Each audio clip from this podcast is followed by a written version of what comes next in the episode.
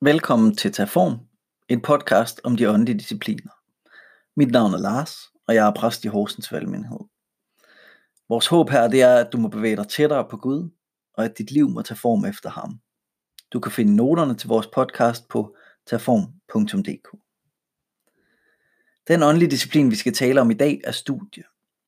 Studie er den fjerde af de fire indre kristne discipliner, meditation, bøn, faste og studie. Studie er en aktivitet, hvor vores sind formes efter det, som det fokuserer på. Hvis vi for eksempel tager en ny hobby, for eksempel træarbejde, så vil vores sind formes efter det, som vi lærer ved det. Vi begynder at lægge mærke til træsorter, samlinger, overfladebehandlinger, teknikker osv. De vaner, som vi indarbejder i vores sind, de vil forme sig efter det, som vi studerer. Også det, som vi studerer ubevidst på Twitter, i nyhedsstrømmen, på Netflix eller et andet sted. Man siger om neuronerne i hjerneforskning, those who fire together, wire together. Altså hjernens partikler, som skydes afsted sammen, de forbindes. Sindet laver altså genveje ved at være optaget af noget, og de genveje bruges næste gang, man støder på samme tanke. Hjernen får så at sige gode eller dårlige vaner, alt efter hvad vi giver den at arbejde med. Studiet adskiller sig fra meditation. I meditation der nyder vi et ord. I studiet der forklarer vi det. Og studiet adskiller sig fra andagt. I andagten der er vi optaget af, hvad vi skal bruge det til. I studiet der er vi optaget af at forstå. Jesus han siger, sandheden vil sætte jer fri. Han siger også om sig selv, at han er sandheden. Paulus han skriver flere steder, hvad vi skal bruge vores sind til. I Filipperbrevet der skriver han, alt hvad der er sandt, hvad der er ædelt, hvad der er ret, hvad der er rent, hvad der er værd at elske, hvad der er værd at tale godt om, kort sagt, det gode og det rosværdige, det skal I lægge jer på sinde. Det er altså vigtigt, hvad vi fylder vores sind med. I Paulus' brev til de kristne i Rom, der kan han sige, lad jer forvandle ved at sindet fornyes. Der er altså en del af vores åndelige formation, der sker ved studie, ved at vi lader vores sind være optaget af gode ting, som derfor former tankernes vaner og dermed forvandler sindet. Vi kan tale om, at vi lader os mestre af det stof, vi studerer. For vi formes af det, når vi tilegner os det. Og dermed så har vi ikke bare magt over det, men det får os magt over os. Det skulle gerne fremgå allerede, at det er vigtigt, hvad vi fylder vores tanker med. At det frem for alt må være det gode og det sande. Men hvad for nogle bøger skal vi så læse? Her kan vi tale om både verbale og nonverbale bøger. Først og fremmest så har vi de verbale, og den vigtigste af dem er Bibelen. Det er den primære kilde til den kristne tro. Men der er naturligvis mange andre bøger, vi kan studere og blive opbygget af. Og her taler vi altså om bøger i bred forstand, om bøger, om lydbøger, om foredrag osv.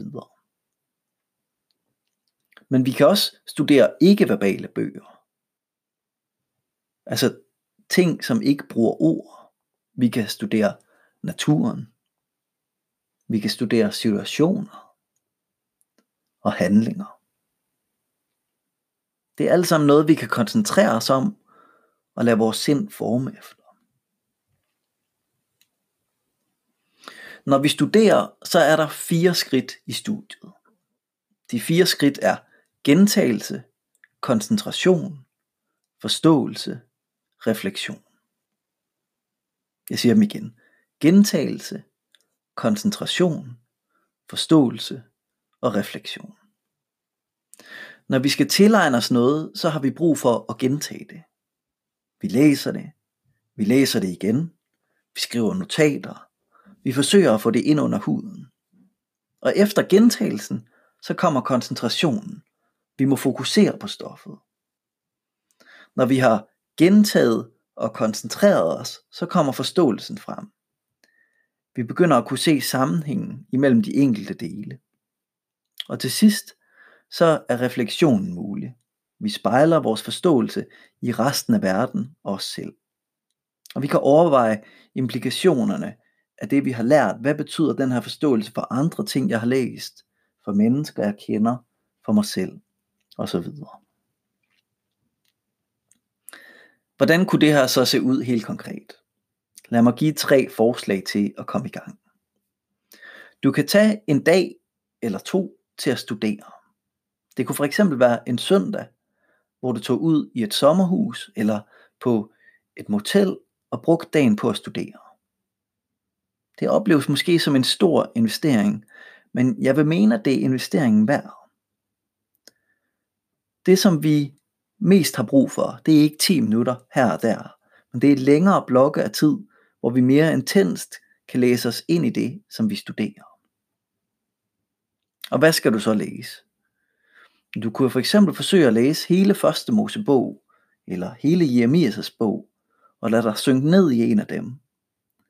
Læg mærke til flowet og fortællingen.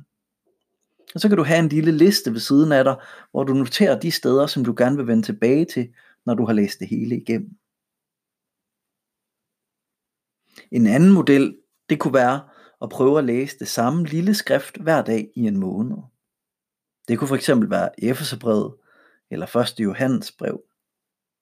Så kan du læse det skrift i Bibelen hver dag med et åbent sind og forvent at finde nye ting hver dag. På den måde så vil du tilegne dig brevets overordnede struktur og sammenhæng.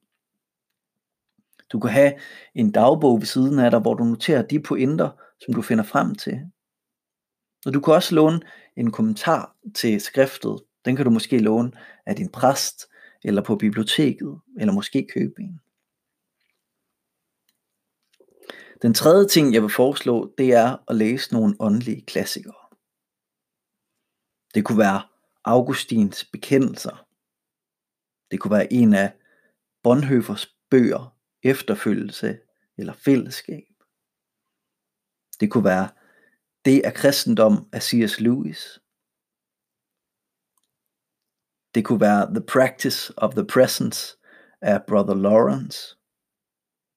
Det kunne være Kærlighedens åbenbaring af Julian af Norwich. Eller det kunne være måske noget nyere af Dallas Willard eller Richard Foster. Eller en lydbog af Henry Nouwen. Læs en af de åndelige klassikere. Og læs dem ikke bare. Studer dem. Tag dem til dig.